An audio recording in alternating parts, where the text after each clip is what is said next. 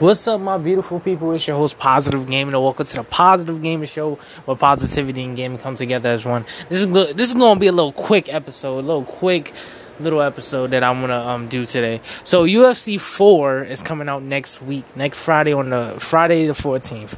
I will be playing that day one. I will be putting out gameplay, so expect that on my gaming channel, on my YouTube channel, um, the Positive Gaming Show. I I love UFC. Um I played this. The first one that I played was the second one, and then I played the third one, and then I recently played the first one, and now I'm I'm hyped about the um the newest one that's coming out now, UFC 4. So I will be playing that. I just wanted to let you know. So if any gamers out there that play UFC and I want these hands, let me know and we could play. I will be getting it for the PS4.